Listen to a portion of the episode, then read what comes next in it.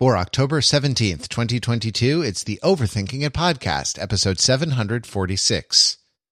The Angela Lansbury EGOT case and what's messed up about it.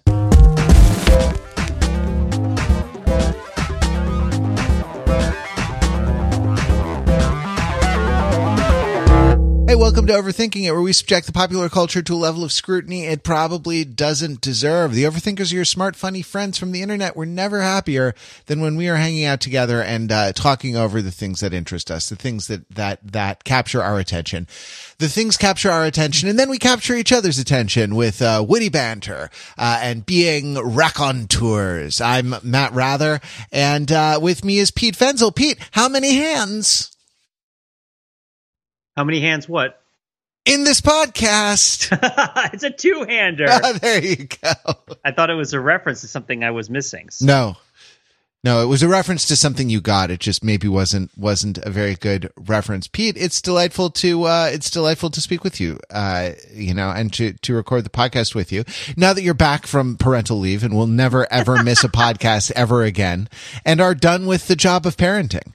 Uh so that's uh you know. It's funny because both my kids are asleep at the same time, which doesn't necessarily really happen all that often. So it is a, it is a profound feeling of relief, but not one I expect to last for particularly long. it may not even last the full length of this recording session. We shall see. I, uh, I, you know, I am planning my wedding uh, along with my fiance, and uh, my the interactions we've had with our parents um, l- lead me to realize that you know you're never done with the act of, of, of parenting. No, I am in my 40s, and uh, and really, Pete, we're never done parenting them. Parenting our parents, you know, that's uh, a, a thing. Maybe it's just the boomer generation that that that needs that. I'm sure we'll be completely different and we'll be reasonable and uh, easy to get along with when we're. Uh, Does uh, the name in Anchises mean anything to you, Matt? um, Pete, uh, speaking of, uh, you know, speaking I like how we can just afford to let that reference go. On a different on a different podcast, that would be the rest of the podcast. Yes. but not this one. We're gonna keep on moving. So we uh uh we lost uh, actually we lost uh, uh someone and and uh an elder statesperson uh of the stage and screen this week. We lost Angela Lansbury who had a a good long run. Uh 96 years young when when she passed and I'd like um I'd like to share a tweet from overthinking a podcast mascot Harvey Fierstein uh, about Angela Lansbury. The tweet goes like this Angela Lansbury, she, my darlings, was everything. And everything is in all caps. Uh, so, uh, she, my darlings, was everything is what, uh, is what Harvey had to, had to say about that. Uh, I'll, uh, Pete, do you mind if I, do you mind if I jump in first here? Cause I've, No, I have something means. to say about this. When I was in, when I was in acting school and boy, you know, boy, could I do a, a tangent about drama school.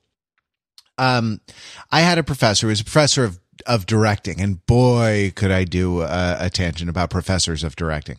But, uh, uh, he said something that, that has stuck with me. Um, about the community, about the, the community of theater actors, especially. Um, in a sort of a youth obsessed and sort of a beauty obsessed uh industry for completely fathomable reasons right one thing that's unique about the theater community is that we honor our elders and when somebody you know when somebody the stature of angela lansbury goes like it's you know it's clear that it's it's clear that it's a moment you know?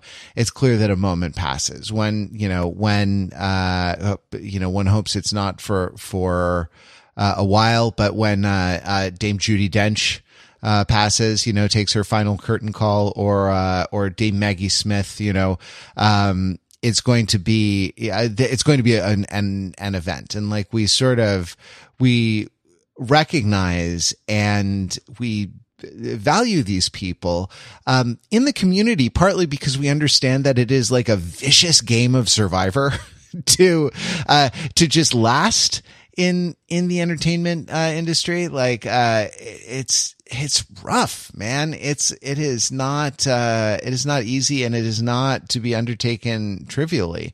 Um, aside from just uh, you know the normal um, uh, uh, what to call them vicissitudes of of aging, and uh, someone said getting old is not for sissies, and uh, there there are the you know extremely um, the the additional ones are the kind of extremities that are that are forced upon people who who stay in um, who stay in entertainment. Uh, Betty White, whom we lost uh, recently, like you know, you sort of see that and see how she what what mu- must it have taken to kind of maintain her uh, you know kind of cheery charisma uh, well into uh, you know well into her old age. So um you know, I don't know. We, we sort of, and I think that there's something like, I, think of the overthinking it community as being, uh, being kind of adjacent to the, to the acting community that we actually try to appreciate them, uh, as laborers in a way. And our, our, uh, our phrase actors who work sort of gestures at this. And so I don't know. It's it seems fitting that we might we might uh, take a moment and uh, you know and honor our honor our elder uh, as she passes. You know, um, was she uh, uh, was she an important actor to you, Pete? I would say in certain ways, yes. Uh-huh. I'm not the biggest fan in just the sense that I just didn't happen upon a huge amount of her work over the years, other than of course that she made a lot of work. So I'm not going to necessarily say that I have a great handle on what makes her style unique, uh, what you know, how she managed to be such a fixture for so long. I think mm-hmm. that uh, one of the things that maybe affects the theater with this regard is the culture of what discipleship, I suppose, how. Mm. People learn from each other by watching each other, and you have personal relationships with the people who came before you, and uh, I mean, this was maybe my own perception of it and the improv side of things. That a lot of it is who did you watch and who are you imitating, and that is a person that you might actually see in real life, as opposed to the sort of influences that you might deal with in other sorts of fields where they're very removed from you. And Angela Lansbury, of course, stage actress with a ton of TV and film credit, but I think maintained a lot of the cachet of a stage actress throughout time, right? Uh, and uh, even maybe more so than some of her comparable uh, contemporaries. Um, sure. Like I, I, definitely think of like like Dame Maggie Smith, right? Is is a sort of comparable figure, if not like greater figure, especially in terms of her more recent stuff in sort of film and TV and the cultural impression that it's made. But uh, you know, I, am sure she was amazing on stage, but I've never seen her on stage in anything. I've only seen her in TV and movies and stuff, and mm-hmm. still I'm like, wow, amazing, right? Uh, but Angela Lansbury, I saw a bunch of filmed. Oh, Pete, can I can I tell you where I saw Maggie Smith on stage. Yeah, yeah, for sure, for sure. I saw Maggie Smith play Lady Bracknell in The Importance of Being Earnest. Oh, that's right. You told me about this after you saw it. That just sounds so perfect. It was glorious. Uh, uh, it was glorious. Now she was chewing. I mean, like the scenery was in splinters Pete when when she was done. These like these elaborate takes of like rolling her eyes and stuff, but it was completely appropriate in context, you know, of right. the the that particular that particular production with um as Algernon uh uh Richard E. Grant, who was uh, also perfect. Um, but sorry, uh, sorry, Pete. But yes, um, Maggie Smith, mostly, most likely to see her in, man, like, like theater is hard. You know, it is astonishing to me that Angela Lansbury did a play, uh, 10 years ago in 2012, which would have been like at the age of 86. It is. You had to do like Tech Week at 86. It is hard.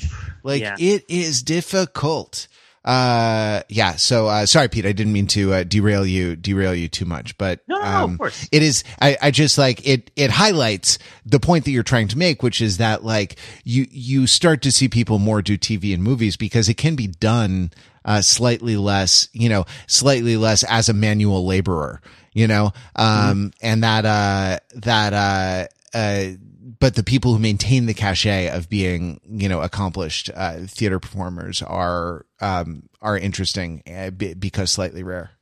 Yeah, and I think so what my particular Angela Lansbury relationship is, and I, how I would characterize it, I think, in terms of the presence that she has for me as like a cultural figure and as a as a sort of um, a symbol, you know, because because as you know, making herself an actor, putting herself in all these stories, her visage carries meaning.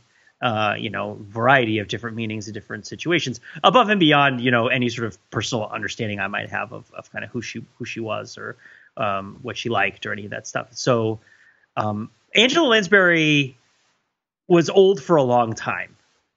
Um, she was, I mean, Murder She Wrote, right, is starts at 84. Bedknobs and Broomsticks is like, what, 71? Yeah. Um, she's born in 1925.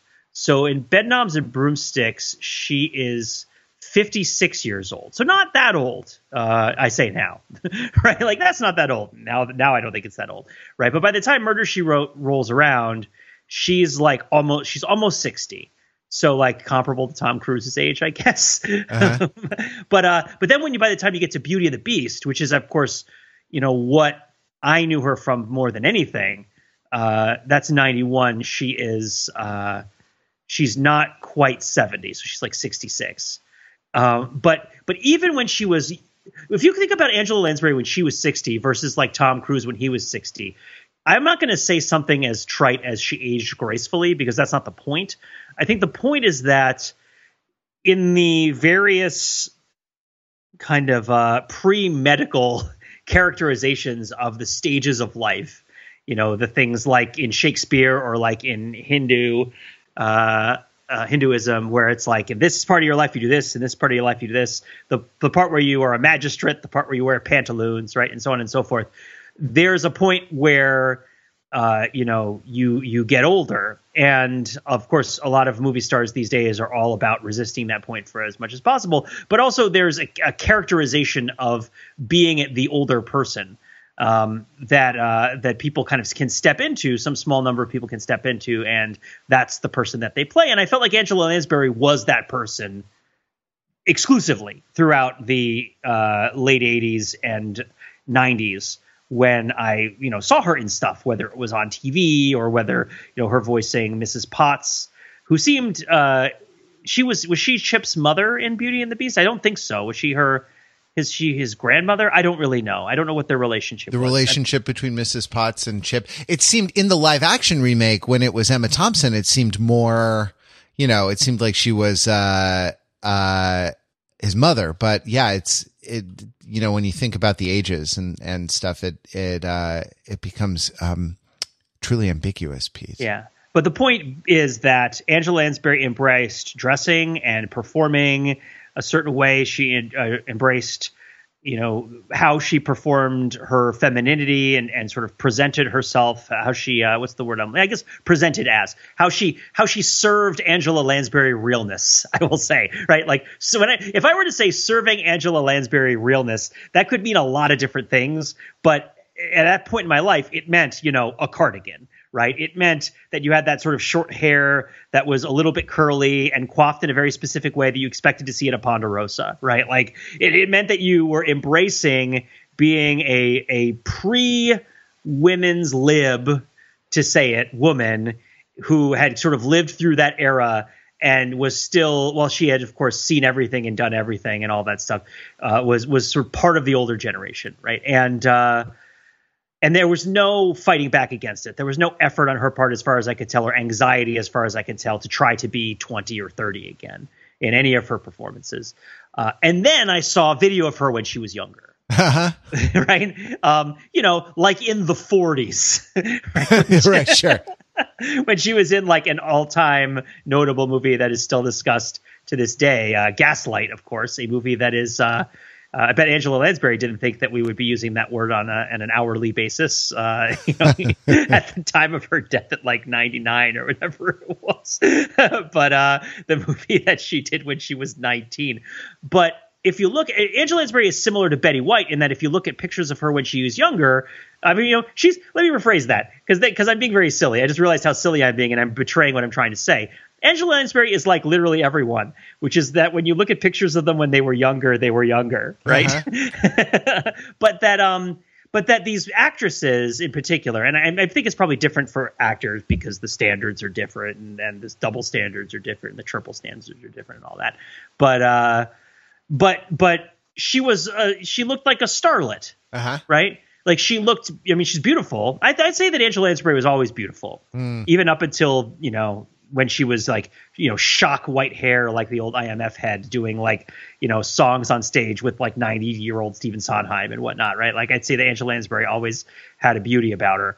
Um, but I but when she was younger she was more beautiful in a young way than I ever would have expected. Mm-hmm. and this is this is framing it from the perspective of me being like 15 right. Right? Like or or younger. I think I think maybe the first time so an interesting an interesting juxtaposition is that I, I, remember I think I saw her in the Pirates of Penzance, which was when she which was when she was older. It's like and it's like uh, it's like uh, Murder She Wrote era, but it had more whimsy to it than like Bedknobs and Broomsticks, which is significantly earlier. And you sort of get the sense that there was this young person that she also was, mm-hmm. and and there are so many ways that I want to narrativize that to make it a more comfortable idea than it is, even a sadder one you know, like the sort of uh, the the sort of Phlebas, the Phoenician sailor with the pearls for his eyes kind of attitude, or like the you know the Yeats, like why should old men be why should not old men be mad, right? Like we all get older, everyone used to be beautiful, right? Um, and that that also shortchanges it because uh, you know being being alive and being young. Uh, is not a condition that it merely exists to precede being old and being angry uh, or sad. Um, and uh, and it was it was a mind blowing thing, which is in retrospect, of course, a strange thing to say, and anybody could point at that and say that I'm being terribly obvious. Uh, and uh, I don't I don't know where you are, dear listener, in your life right now, the degree of strangeness or not strangeness that that is. You know, Angela Lansbury dying makes me think of you know when when overthinking it really kind of leaned into obituaries, which was like you know uh, Patrick Swayze, Michael Jackson, Farrah Fawcett, of course the Paul Walker era. You know, like these these people who seem to go a little bit before their time, or in Paul Walker, like a lot before their time, who who sort of meant a bunch, but also you know people sort of in the earlier era of social media kind of begrudge them mattering because supposedly oh they're not your you're not your family. Why do you care? Why do you care that Patrick Swayze died? Right? Why do you care? And uh and of course, as you said, within the theater, you care because you know them, uh, because they're a real person. And in the movies, it's like, well, this person is an abstraction. But the point is that um, the point of the point of it is like, uh, you sort of we lost those people at a time when I could still. Well, let me rephrase. We lost those people and had those people at times when I remembered them when they were in the sort of full power of their youth. Even if it was before I was necessarily around, it was still in the time of, say, color video, right? Like it was still in the time of color television. Uh, it was still in the time of movies I might have watched, uh, even if they came out a little bit earlier. And, uh, and, and there's this sort of like this sort of powerful feeling of there was this great thing that sort of cries out to be acknowledged of the sort of grand work of this person and and with Angela Lansbury, it's sort of like she did that. Mm. She had all that before I even had any idea who she was. Mm-hmm. And and I don't have any frame of reference really other than I mean I've seen her in some stuff but I don't feel connected to it at all. Like she had a whole life before I came around. And uh and and the sense of that person having first of course changed and grown and aged uh, in the way that she appeared to others, of course, because she's a performer, as well as presumably to herself, because don't we all? Um, it, it, sort of, it definitely pulls apart a little bit the feeling of, you know, uh, of loss. Because it's it's not like oh I don't know who I lost because I don't know who she was, but I don't know who a lot of people are you know and, and, i'm just looking at this picture of her in 1950 that's on her stage and screen wikipedia page as this sort of bright-eyed and it's funny because her skin is the same quality you get from an instagram filter and it's entirely analog and mostly chemical. Well it's done by yeah it's done by vaseline. It's done by means of vaseline yes you know? exactly. Nowadays people are so shallow as opposed to then when they were buried an inch deep in, in petroleum right there three they were literally three dimensional back then. but but yeah, I guess it's just that um that that that was a real mind blower for me to see Angela Lansbury when she was young because nobody had ever seemed to never have been young as much as her at the time. And of course, I've, I've, she, if she was still around and she heard that, she'd probably be terribly offended. But maybe she wouldn't. She's got a lot of class. Um, but uh, but yeah, it's interesting. But that's, yeah. that that is really that's an interesting thing, right? Because you think you think of some people as kind of growing into themselves, you know, or some some people as Yeah. sort of and and uh, what you're describing. Maybe another way to put what you're describing is she seems to have kind of fully inhabited herself at many different stages of life. Yes, you yes, know, yes. and well, that I mean, as an artist, I don't know how she was personally. Right, yeah. I'm sure she was a horrible drunkard who was mean to the help. No, I'm sure she was super nice. I'm sure she was the she was like an avowed socialist. I have no idea. So you know more about the woman than I do. I just know about the murder that she wrote. They, uh, I, I, I mean, at least my, my understanding of her biography, her early biography is that her, uh, in her father's ancestry, there were like, um, uh, socialists and like leaders of the Labor Party, and then uh, uh, I she's Irish through her mother, um, and that they they fled the Blitz and came to came to Hollywood in the 40s, which is when uh, uh, you know, which is when this kind of ingenue um, career you know career started as a, as a teenager because she Was she ever like, like, blackballed or under threat or anything like that? no, I don't think it's like that. I don't. I, I think it's not. I, I think she was not a like an American communist. I think she Right, was a. You know, I think she was a continental socialist or or Yeah. British socialist. Which, Which, of course is, can know- mean any like any number of like 150 different political parties that all existed at different times in different places, right? Being like a European socialist. Yeah, man, parliamentary systems are uh, are just really hard to, to wrap your head around. Even harder than aging is the concept of multi-party parliamentary democracy. um, anyway, sorry. Yes. Um, so, so obviously she would be very nice to the help. She's well, uh, yeah. It's funny, like call them the um. She was the teapot. Of course, of course, she would be nice.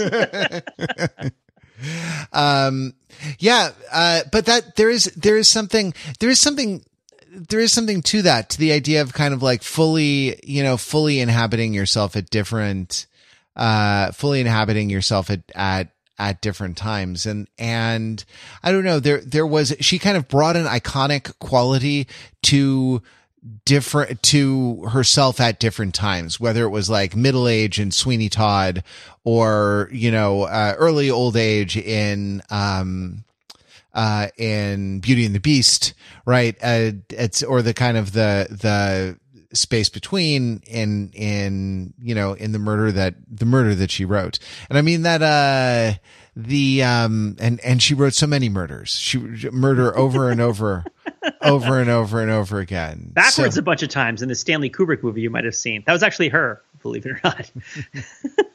there were, there Red Rum, she wrote. 264 episodes of uh of murder she wrote 12 um 12 seasons you know back back when they were doing like uh, what 25 episodes a season no not quite but slight only slightly under that maybe 21 or 22 or 23 episodes uh episodes a season imagine all of those all of those accidental deaths who who wouldn't be traumatized by you know being around that much death and dying She by got through the Blitz as a child. She's fine. she, she made it through she made it through sweeney todd right like that's one of the yeah one of the mo- one of the bloodiest broadway shows um She made it through Anyone Can Whistle, which I have a ton of respect for.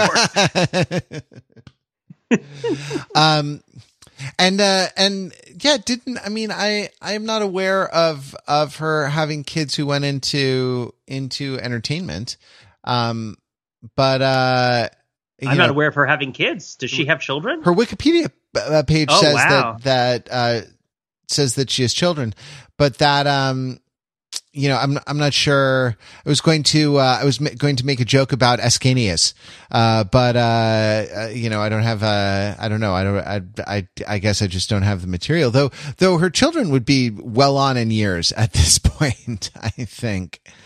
Um. So uh yeah, I mean, do you do you have uh do you have a favorite? Was Murder She Wrote sort of a part of your a part of your life? No, No. no, it was it was a thing that was on TV that I saw commercials for all the time that Uh-huh. I knew existed, but it wasn't. I, the, watching my kids, one of the things that blows my mind constantly is just the things that don't occur to them that occur to me didn't occur to me either. To, to unpack that a little bit, it's like you know, it never occurred to me that it was weird that I watched commercials for Murder She Wrote constantly for like ten years and never watched the show. like, like, like as an adult, I probably at some point would have been like, I should watch that show or not. I should have some sort of opinion of it. Maybe I don't know whether that's a product of, of the age or my age, where I don't even really, I didn't really have an opinion of Murder She Wrote. It was just a fixture like the ocean, right? It was just a thing that existed in my world, right? Like, uh, like I, I don't, I don't have a. Uh, I watched The Golden Girls. I didn't watch Murder She Wrote. Um, but yeah, I, I for me, I mean, I mean, I guess for me is that she was a fixture. She was in Beauty and the Beast, and then I found out that she had done a bunch of musical theater at around the time in life where I was doing a bunch of musical theater, and then it was interesting because it's sort of like it does feel like a secret society when you sort of realize that, especially uh, in the early days, I think when it was, I'm not going to say it was harder, but sure, it was harder. I think it was harder to get like video recordings of stage shows from Broadway and the West End and stuff. Yes. Like, yeah. And, and I, so every once in a while you would get to see something, you know, a teacher would bring it in and you would get to watch it and it would sort of, it would feel like you were getting away with something. And then you would see people that you had seen in other places who seemed relatively minor, uh, in the sort of place of their ultimate strength, you know, and, uh, you know, I, thinking and talking about about Angela Lansbury has me also thinking about Bernadette Peters, who I think occupies a similar space in my mind, despite, of course, not really being the same sort of performer. Uh, but uh, but it's similar in that if you got a video of Bernadette Peters doing Broadway Uh huh. when you when it was like ninety seven, Sure. That was a big deal, and you would be amazed, right? It would be much better than than what you would have necessarily expected. There was a there was a um a recording of Into the Woods that was available, I think, on Yes. laser on laser disc Yes, or yes. something. And that was the that was the main one that that I was aware of. Yeah. Uh at least and it's totally i don't know it's it, it's totally different being a you know it's it's interesting. Like you say you say something really interesting like you see someone who's who's um uh, who you know as kind of a minor person from from film and television in the place of their ultimate power. And it is it is true kind of amazing amazingly how people who just don't come across on TV or don't come across on camera quite as much can like you know just walk down stage center and you know pull the the the power of the universe in like through their uh through their pores and project it out uh you know somehow somehow through singing. And I feel like uh, I feel like Bernadette Peters was uh, you know was that um uh, was that definitely. I saw her do um, uh, Mama Rose in the in the 2000s and it was like it was, it was kind of kind of that that that sort of breakdown she has at the end during Rose's turn like it was kind of scary Yeah. actually to to see it. And like I'm I'm uh, you know uh, amazed that I amazed that I got to got to see it. But like Mur- Murder She Wrote was like Law and Order. A lot a lot before Law and Order was was Law and Order. And there not there isn't um you know I don't know. It's there were crime shows before, but I think there's something about the uh about the procedural that is I think there's something about the procedural that's uh, in this show that's that's interesting. Like one is that she's um you know the the the just the relentless death and dying. The core every day every day she opens the door she opens the closet and a corpse falls out of the closet. Thunk onto the fly. I just wanted to go to the pantry. I just wanted to go to the pantry to get some to get some some some you know crackers some oyster crackers for my clam chowder that i make as a resident of maine. And and yet uh and yet there are corpses everywhere. The the other thing that i think was interesting and like one of the um i i, I like television shows as a child the ones that i was aware of the ones that i would just kind of watch even sort of uncomprehendingly watch. Um I liked ones that g- gave a sense of an orderly universe, you know, because I, I, had a family that was a little crazy and like, you know, uh, affected by divorce and affected by, uh, you know, some big personalities everywhere. And, uh, uh, I liked, I liked the television shows that gave me this, the, the, the sense of an orderly universe. And, uh, Murder She Wrote was, was one of them. And I think I identified with it. I think I connected with it. Like, it's not a show that, uh, uh you know, as a teenager or an adult, I would, I would seek out, but I think like when it was on uh, in the 80s and early 90s and I was younger, I would I, I would connect with it um, you know, because her character was uh was widowed and uh, I was being raised largely by a single mother. And that there was something about that like where where her authority uh, made sense with me. And something also about her experience of being um discounted right? By by people with official positions of power. By not you know by like uh by being told to kind of stay in her lane or or or stay in her place. Um i don't know. There was something about that that made sense to that that just that uh, rhymed with my experience enough to uh that rhymed with my experience enough to um I don't know, make a, make make the show uh, seem seem uh, comfortable, you know, to or to seem like something that I that I understood uh, understood naturally, and and yet I couldn't, you know, I couldn't call to mind Pete a single plot of you know uh, a single plot. Like uh, let me let me make up a plot now you know uh, angela lansbury's character uh, the the murder novelist is going on vacation in the poconos right and uh, she's up in the, she's up in the Poconos. And all you have to bring is your love of everything. Beautiful Mount Airy Lodge. Yep. right, and that's the uh, commercial that would have played during Murder She Wrote on WPIX in New York for the for the place in the Poconos they wanted you to go to. That's that's wonderful. Except uh, it, it might have been working at cross purposes to the show because uh, someone someone there's a there's a uh, fellow guest who chokes to death in the dining room of the what? of the of the hotel, and uh, and and she's uh, in Maine, right? Yes, yeah. I wanted to ask why she go to vacation on the Poconos if she's in Maine, but who wouldn't? Who wouldn't love to go to the Poconos? You, Never you know, mind. You know that you know you know I have no idea of the of the geography of your. Yes. Of your so the distance, thing. the the, tra- the distance between uh, where she lived in Maine and the Poconos is like the distance between like San Francisco and LA, but the travel time is like the travel time between your house and the Chinese theater, I think, is probably because you got to get on the, the, 405 to La Brea, then you got to go across, and it's going to be jammed. Pete, the uh, 405 and La Brea run parallel to each other. That's, that's why uh, it's so difficult. it's theoretically impossible to arrive at your at your destination. Yeah. Can you tell I did model UN? I was just making that up. I don't know any of that stuff. Sorry. Continue. Continue with your fictional murder. I mean, I, that's you know, I don't know. And then the then what? The sheriff, the like the local sheriff of the Poconos comes. and uh, you know starts to do an investigation and she says well excuse me sheriff but i i think you might uh, uh this is the poconos you go write your little mystery stories this is you know we don't we mm, Poconos. I don't know why uh, the sheriff uh, in this story is is Billy Bob Thornton from Sling Blade, but that's uh, that's just how I mean. It's obviously going to be played by a cowboy actor because there were like a bazillion of them at the time who are still alive, right? right? Yeah, yeah it's going to be somebody who was on Gunsmoke like uh, five times. It's going to be it's going to be Leonardo DiCaprio's character from Once Upon a Time in Hollywood. He's going to play the sheriff of the Poconos in Murder She Wrote oh, Leo, uh, you have a, you still, oh, Leo, you still have a, a certain charm about you, even though you're, you're, you know, uh, nearly as old as Tom Cruise now.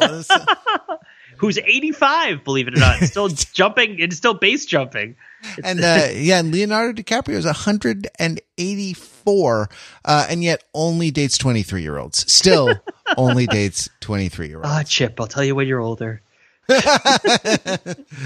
uh, uh, tale as old as time, I'm afraid. um, tale, tale as old as Leonardo DiCaprio. um, I, yes. And then it's, uh, you know, and, and then it's, uh, it's, it's um wrapped up. And i you know i don't know the the like my gloss on on murder mysteries are that they are uh they're an allegory of reading. You know they're kind of an allegory of of hermeneutics because there's a you know a set of symbols um that that has to be read in the correct way you know that that has to be um sort of put together to to create meaning. Um and that's uh that's that's kind of what happens over and over and over. And it's like do you do you notice the right things and do you do you do you interpret the right things? And it's a it's always a kind of a little allegory of like a, a child acquiring reading or something like that because like you're shown by the you know you're shown with great patience by the the uh, experienced person who is Angela Lansbury. Um right? Like how, how you uh, mistook certain or how you missed certain things and how you mistook the ones that that you did see, and yet it actually says, you know, I don't know, the Cat in the Hat comes back or something, and that's how you, uh, you know, I don't. That's how you. That's how you learn. That's how you learn the skill. Murder she wrote, and murder I read. Oh. Well, that's great. That great. I mean, so you like this show, is what you're saying? And I, did. I totally, yeah, yeah, yeah, yeah, It, it it belonged. It it was a yeah. It was a kind of more a comfort. You know what I mean? Mm-hmm. Than than than anything. And I think of like like current current procedurals. I don't know. Like if I do do you watch police procedurals, Peter? Do you not do you not find it a genre that you uh, or not even police procedurals. There are there there's a whole new set of Dick Wolf pr- procedurals on NBC that have you know set in Chicago that helpfully just have like you know the name of a profession in the title. it's just like Med, yes, you know, yes. PD. Is that like FBI and then it's fire? Like- CPA, like Chicago CPA. Oh man, the CPA universe is great. CPA Miami is the best because they're laund- they're laundering money. They're laundering a lot of drug money. You know, it's uh it's not like it was in the days of Tony Montana, but still, you know, it's a whole uh uh it's it's an exciting thing. I mean, I watched The Shield, of course, with everybody.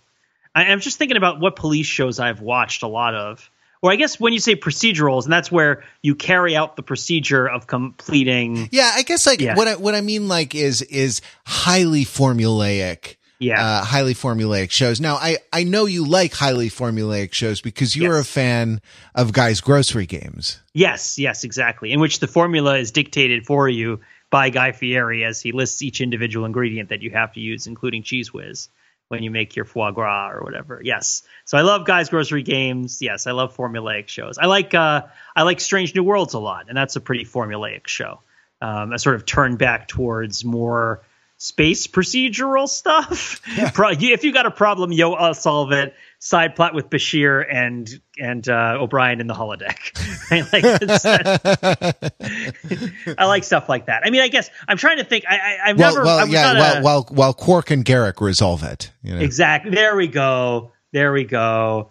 Yeah, so it's like, uh, yeah, if you got a problem, yo, I'll solve it. Odo side plot, Quark and Garak resolve it, right? Uh, but yeah, I mean, I'm definitely much more sci-fi. Just that's just sort of what I've been used to over the years and my habits. Um, I was never really an NYPD Blue guy. Uh, it just wasn't my thing. And um, there's only so many times I could get away with watching TV at seven o'clock, and I saved those for Next Generation whenever I could because uh, dinner was usually pretty late. Uh, sit and eat and, as a family. Yeah, and and NYPD Blue uh, growing up in my household was, was eight or nine. It was a little too blue in my household oh, yeah. for the you know, like I, I think it was on once, and my uh my um uh my mother saw Dennis Franz's butt. Uh, yes. you know, and you think of all the butts that you could see on television, but she said all the, uh, she saw Dennis Franz's butt. She was like, Oh, they get pretty racy here in the nine o'clock hour. it was nine o'clock. That's right. That was like or ten o'clock. ER. Yeah, exactly. Yeah, all that stuff. Yeah. So I, I guess I never really watched a lot of Law and Order. I never really watched. Well, when I think of Murder She Wrote, I think of it as a sister show to Columbo or Matlock. Sure. Um, oh, because because similarly they are outsider procedurals. I suppose. I mean, I mean, I guess Matlock is an attorney, so he's he's a member of the bar right? I suppose, but like that, like the there's a contrast between the main fixer upper and like the uh, the the people that you would generally expect to do this job, and it's not one of sort of aggressive angst or like sleeping with their coworkers, right? It's like the it's sort of a s- smart it's like smart misfit kind of show. Um I suppose where there's just something where you don't maybe it's really about the professionalization that was taking place at the time of of uh, the knowledge economy as it were and the idea that you had to go hand in hand if you were to be smart and to do these kinds of jobs you also had to embrace certain sorts of cultural norms and certain sorts of social and, and economic status symboling Uh-huh. and and it's sort of like everyday people were also smart who are not fancy and they can also solve crimes right like uh it doesn't have to or they can also try cases right uh I was just watching the second episode of She-Hulk. When we get done with that show, we'll probably talk about it. And there's there's a cut to I think an exterior shot of LA and that sort of string that sort of ascending string chord that uh that reminds me so much of uh of LA Law and shows like it. Um you know that like these are these are not just like problems being solved but they're being solved by fancy people. And you're watching it for fancy people uh, and and for impressive people as well as for what they do and uh, and shows like Murder She Wrote kind of undercut that by saying, well, you know, people who aren't fancy are also smart. That was, I mean, that was Columbo. Columbo was a, a police detective, I think, by Okay. by profession, but he was like schlubby and kind of like his his thing was like he was in Los Angeles and his the the they were fancy people who he whom he was Yes, investigating, yes, you know, and so that even though even though he had uh what de jure authority, uh I suppose, like he he was you know I don't know he if you if you think of it as a uh, as a kind of a, an intersecting set of of uh, dynamics. Um, very often the salient cleavage was that he was, uh, you know, he was a schlubby working class guy, and the people he was investigating was were, um, uh, you know, were wealthy uh, or or famous or both. So so what you're saying is that Murder She Wrote was 13 seasons of Die Hard. Thirteen, yeah, ex- exactly. However long it was. But Murder She Wrote is Die Hard. Yeah, especially when she gets the machine gun. Yeah. You know, where it's like John McClane is in the Nakatomi building, and everyone thinks that John McClane is not capable of doing anything interesting or important because he's just a regular cop. Um, although Angela Lansbury deals with the intersectional issue of not just being not at all a police officer, and, and also like yes, a woman, but also like not in any way professionally qualified to be dealing with murderers, right? Except it being what a, mur- a murder mystery writer, right? Um, is that the original one of those? I feel like that's a story I've heard a bunch of times, but it's probably just people who watch Murder She Wrote, right? that Angela Lansbury actually wrote all uh, mystery novels. That the person who is solving mysteries was themselves a writer of mysteries, of like murder mysteries. Mhm. Wasn't there another show that was like that that ran for a while? That I'm I'm blanking on it in like the 2000s. Um, probably not. But at any rate, I'm wondering. Also, what about that? What's the deal with that song? Should we settle that once and for all? You know the song I'm talking about? The murder she wrote. Yeah, Murder, She Wrote. What is that song? What song is that, and why are they talking about Murder She Wrote? Um, it is a it is by Chaka Demus and Pliers from the 1993 album Tease Me. Uh, it is oh, it's about abortion. Um, Oh goodness.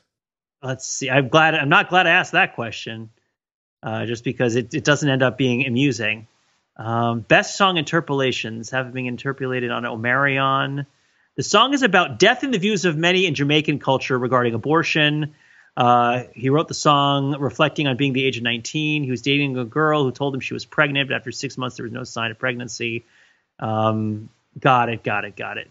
The song title came from the detective series Murder She Wrote, which was a TV show that he used to watch and was a fan of. Well, see, there you go. There's the nice thing. that the guy who wrote the Murder She Wrote song was, we can confirm from Wikipedia, a fan of Murder She Wrote, Yep. which uh, just shows you the reach that Angela Lansbury had in uh, connecting with people all over the world. dance you know from from attend the tale of sweeney todd down to uh you know jamaican dancehall music right it was uh um Few, few people can play the Grand Empress and her teapot at the same time, right? and as far as there's a picture. Did you ever see Mame? no it's you know it's funny it's a musical that i know nothing about in the source material i don't really know anything about Yeah, it's one of those things where I've heard about it and heard about it and heard about it. And as I've been perusing Angela Lansbury related media, I came across oh, it's like a Broadway and West End musical that starred Angela Lansbury and Bea Arthur in like the 60s. And how have I never heard about this? And it was made into a Lucille Ball movie.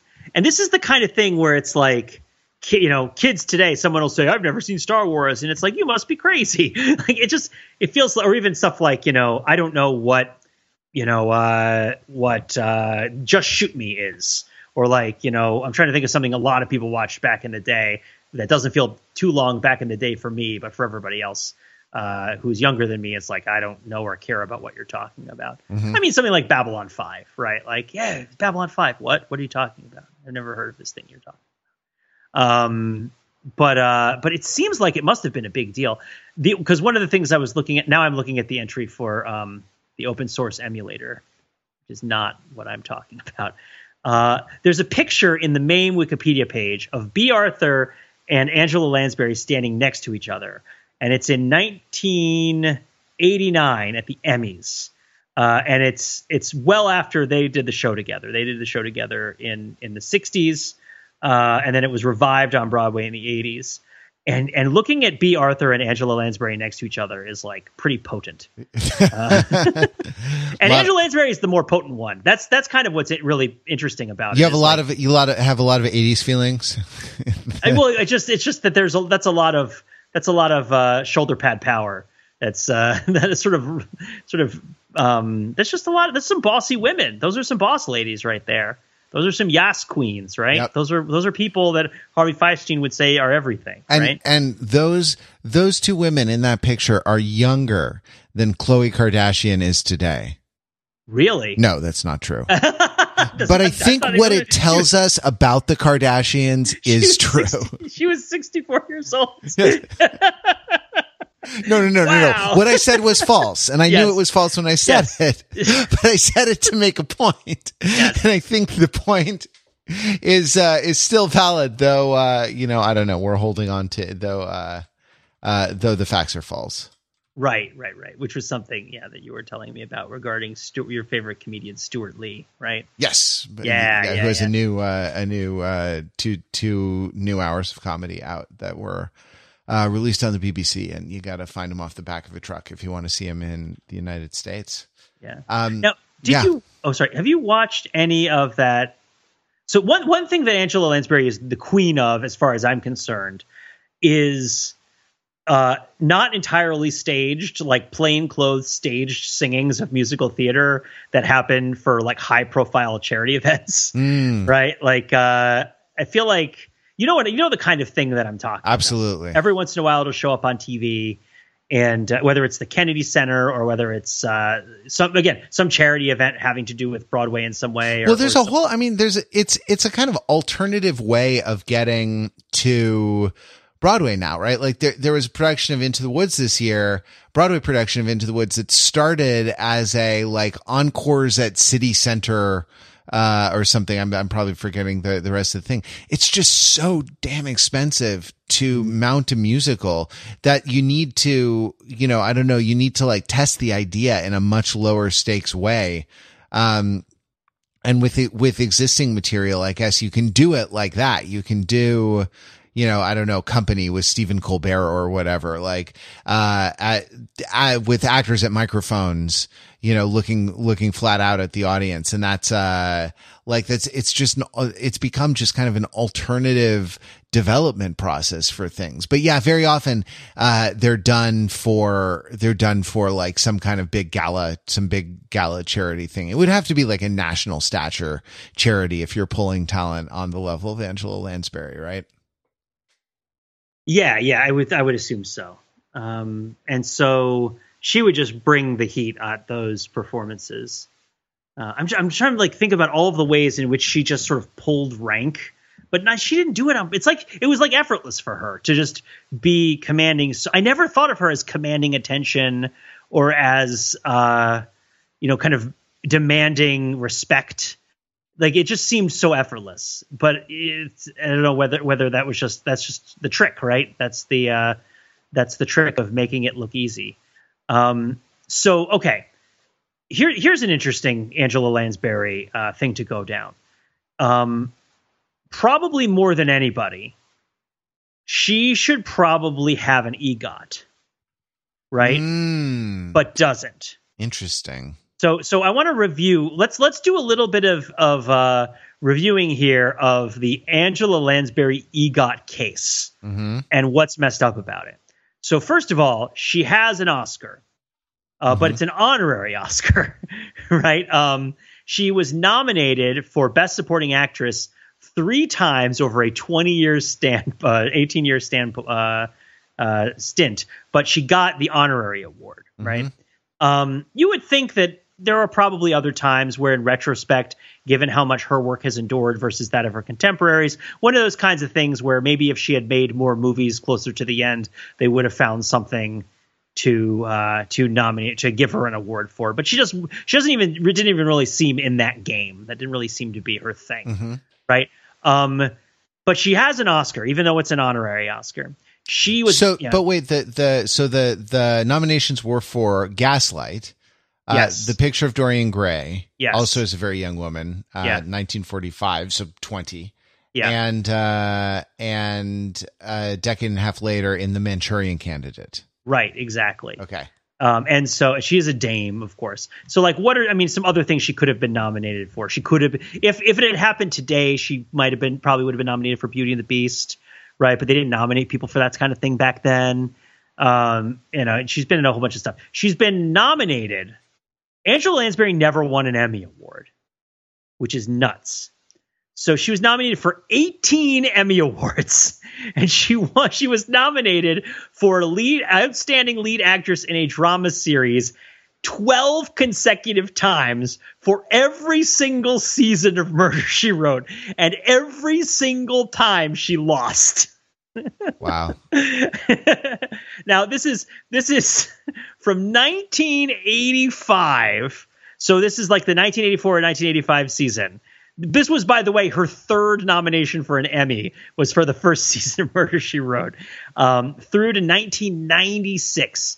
Uh, during that time, uh, the people who won outstanding uh, lead actress in a drama series include uh, oh, it's it's uh, is it Tyne Daly and yeah, it's like it's the Cagney and Lacey. It's Cagney and Lacey just dominated, crushed. She won three times.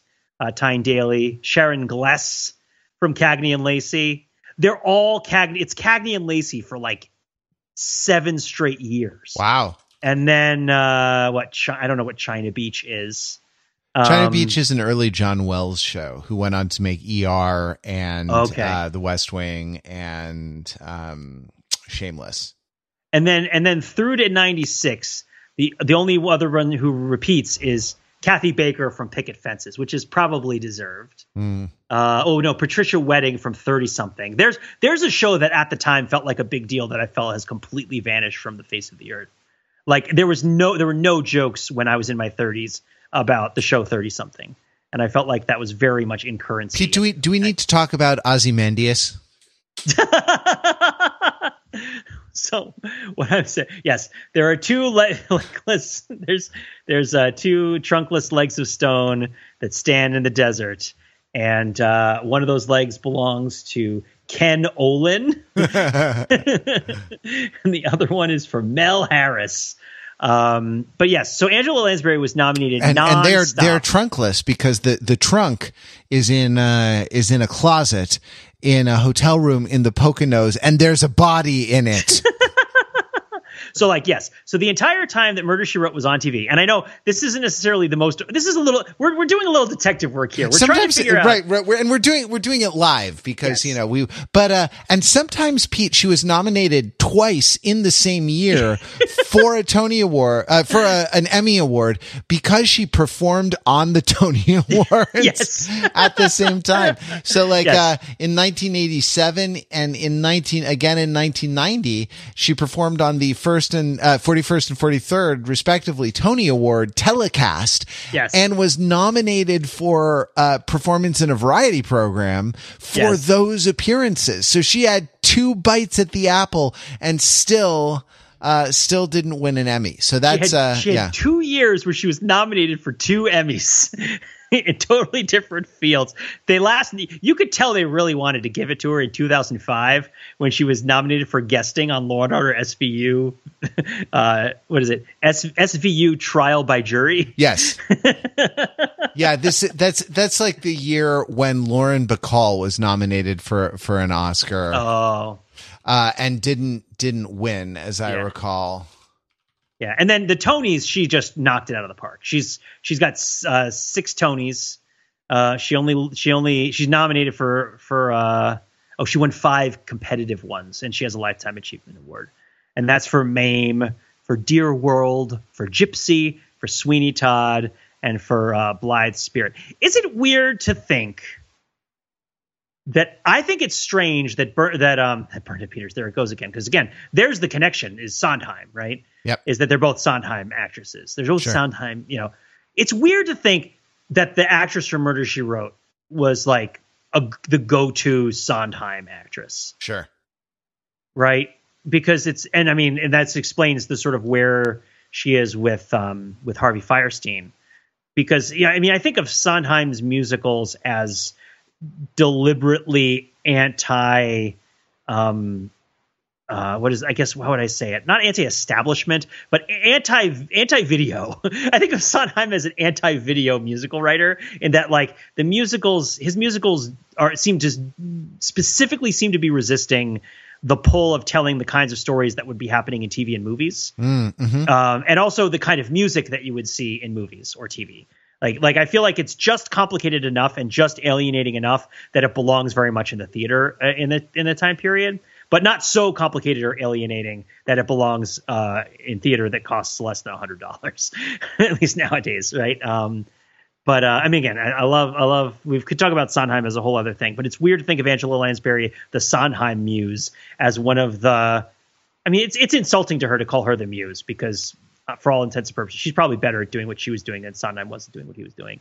Um, it's probably they're probably it's they're peers, right? It's it's uh, it's hard to say which one was better than the other, but the point being that like she knocked it out of the park at the Tonys. She was shafted by the Emmys for an inexplicably long period of time to the extent that like she is such a classy lady that you never heard of any sort of anger as far as I could tell or disgust at having to go to this event every Well, year. I, you know, yeah, and it's so funny because, like, I'm sure it was because Murder She Wrote was considered down market, you know, somehow, like Mm-hmm. Yeah. versus the what the prestige television of Cagney and Lacey. I think China Beach was supposed to, uh, you know, was supposed to have been artistically interesting, and Yeah, yeah. and um, uh, thirty something definitely was, but the the uh, you know, but like she was freaking na- like it, you know, it's um, you mentioned Stewart Lee before, and I just uh, I'm I'm reminded of a uh, of a Stewart Lee joke where he says uh, he says um. Uh, they asked the BBC asked me to to host the the culture show, which is their like you know PBS style. Uh, I don't know, like a, a, a PBS style program about cultural topics and things like this. And it's like I am culture. I I am the culture show. And and uh and Angela Lansbury. It's also like I am the the the classy. Like I'm a Broadway star. You know, not the.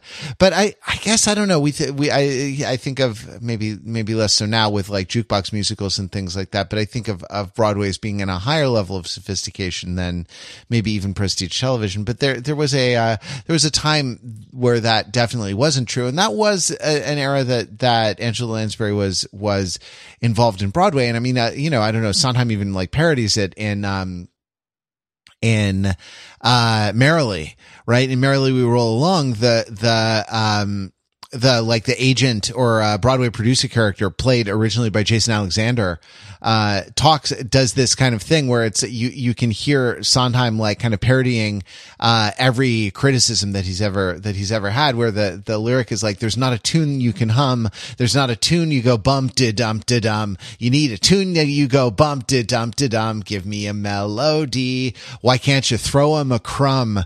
What's wrong with letting them tap their toes a bit? I'll let you know when Stravinsky has a hit. Give me some melody. And that's you know that, that like uh, that was the, like him kind of declaring his his uh his uh, not countercultural, not necessarily anti-establishment, but kind of outsider bona fides, right? Like that, like he he's on the side of he's on the side of Stravinsky, and it's so funny that that that Angela Lansbury like lived on the side of that like that artsiness of you know of Sweeney Todd, which is an opera score uh, mm-hmm. which is like really like uh, challenging singing and like also not a, a lot of it like really demands it, mm, maybe doesn't demand really benefits from like some musical education from listening to it, you know, uh, and, and appreciating it. Um, went, went from that to like this, this super mass market, broad appeal, uh, TV show, um, TV show like, like Murder She Wrote. Now, you know, we don't mention her. P- oh, sorry. Are we? Fin- I was about to change. no, subject. I wanted to finish it up. I'll just finish it up, which is that we already saw that she, of course, won many Tonys. Yep. She has a. Uh, she has the uh, Emmy. Uh, she has no Emmys, right? And she has an Academy Award, right? That's that's honorary. I think was that was that what it was. Um, sorry. Yes. So let me go through it again because I lost my track. Yes, she has an honorary Academy Award. She has many Tonys. She was screwed by the Emmys inexplicably for many, many years. And she, there is a cluster of bullets around her Grammy that she should have had uh-huh. because, because the song Beauty and the Beast, which of course, you know, she sings in the movie and is sung on the, was sung on the radio by Celine Dion and Peabo Bryson. So no slouches, right? But when you think of who sings that song, I mean, for every time I've heard of Peabo Bryson's name mentioned at all, Angela Lansbury singing Beauty and the Beast has come up like 20 times over the course of the last 10 years. So no insult to Peabo Bryson, but like I think a lot of people think of Beauty and the Beast as as a song that Angela Lansbury sings in the Beauty and the Beast movie. Um, Beauty and the Beast won two Grammys. It won it, it it was nominated for Song of the Year and it didn't win. It was nominated for Best Pop Performance by a Duo with vocals or group and won and and the Peabo Bryson Celine Dion version won that. It was it was nominated for Grammy Award for Best Song Written for Visual Media, and it won. But the award for song written for visual media doesn't give an award to the performing artist. Mm it only gives the award to the composer. So, uh, and that's of course Howard Ashman, who we talked about on the podcast recently, because he also, uh, well, because he had that documentary. On, yep. Um, but he's this is an interesting thing about the Grammys, Pete. Like the Grammys are split. Well, the the the, the in in tres partes divisa est, right? Because I think there are also like technical um, yeah, yeah, yeah. You know, like uh, technical Grammys, but um, there are the there are the songwriter Grammys, right? And then there are the practitioner Grammy or the the yeah. the performer Grammys, and it's like the difference between like album of the year uh album of the year song of the year and record of the year you mm-hmm. know are are three different are three different things um and that's that's uh uh, two for like songwriters or producers, or one for songwriters and and two for producers. I think. Um, that wow, I'm looking at uh, I'm looking at this year the the 35th Grammy Awards um held in in '93, and uh, the big winner, right, uh, was Tears in Heaven from from. I shouldn't laugh, but from Unplugged. Yes, uh, from yes, the yes. you know the MTV Eric Clapton special, and that's uh that's interesting. Now, if if you can in my brain, by the way, you were going to say, and the big winner was "Here Come the Hot Steppers," which I'm sure that wasn't the year for it, but it's like it was going to be something I was just going to really insult Angela Lansbury again. It was like, yeah, the big winner that year was. uh you know, Sex and Candy by Marcy Playground. by Marcy know? Playground. And you know, Angela Lansbury can do a lot, but you can't compete with that tarantula that music video. so like here's you know, here's here's people who won a Grammy that year that weren't Angela Lansbury, yeah. right? Eric yeah. Clapton, obviously. Sure. Um Tom Waits. Stevie sure. Ray Vaughan, okay. Dr. John, the New Orleans okay. piano player, uh, Alan Menken and Howard Ashman. Yup you know, for the song uh, she sang. Yep, but not uh, her. Leonard Bernstein. Oh, one, one. I'm, I'm sure they got drunk together after the show. uh, Yo Yo Ma, okay, of course. Emanuel Ax, uh, Okay. Yo Yo Ma again, okay. right?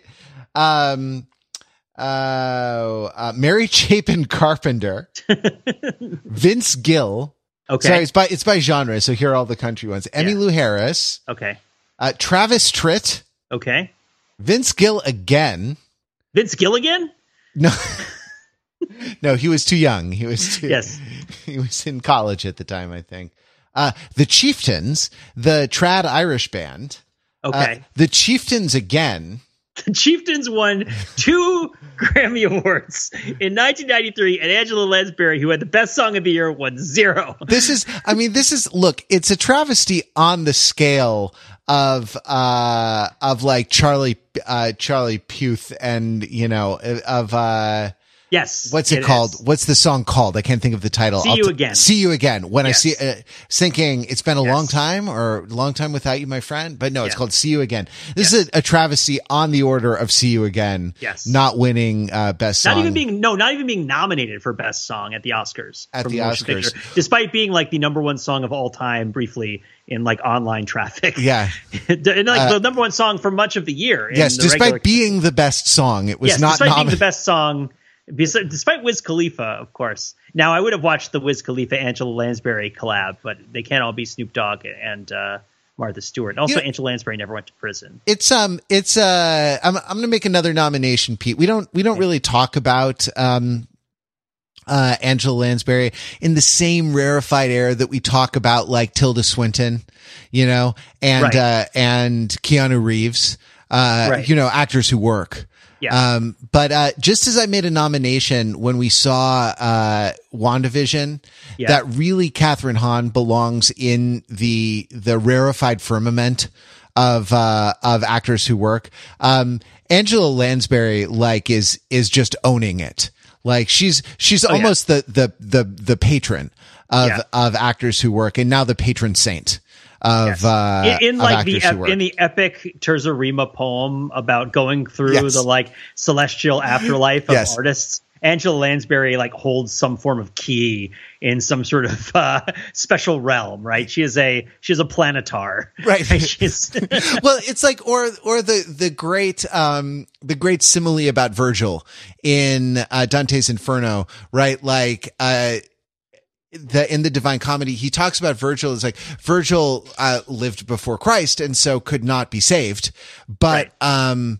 But he, he said he walked like one holding a lantern on a, on a stick behind him, you know, like on a rod over his shoulder. Uh, and by his light, you know, we were led. And so even though he couldn't see the light, uh, being born before Christ and, you know, condemned to, to purgatory or something like that, um, he walked like one holding a lantern, uh, a lantern behind him.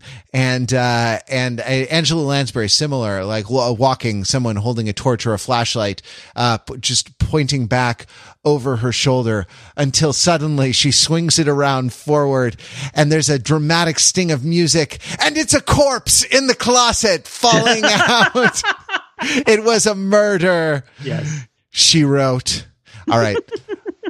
Let's leave it uh let's leave it there Pete. Thank you for uh for going on this this rambling journey to appreciate Angela Lansbury. Uh Angela Lansbury with me. I I feel like I uh I I bore her on my shoulders and uh held you in my hands and walked away. Um uh, walked away from the burning city uh, and uh, into my my journey to found a new a new home, uh, the home of overthinking it. Let's uh, let's leave it there. Thanks very much, Pete, and thanks everyone who who listened, and thanks thanks Angela Lansbury for uh, for so many decades of of what you brought to uh, to all of us. Uh, it's it's not yet been it's it's been a short time without you, my friend, uh, but it will get longer and we will all we will tell you all about it when we uh, when we see you again. All right, uh, that's it for this week. Uh, visit. We'll be back next week with more Overthinking It podcast. Till then, you can visit us on the web at overthinkingit.com, where we subject the popular culture to a level of scrutiny it It probably, probably doesn't, doesn't deserve. I think I did like three endings there.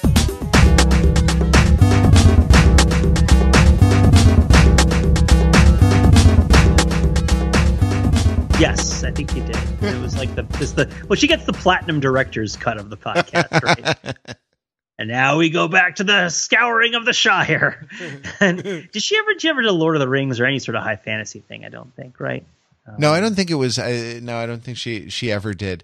Man, she would have been. Uh, she would have been a great guest star on Star Trek: The Next Generation. Yeah, that's true. That's true. I guess Gypsy counts as high fantasy, though.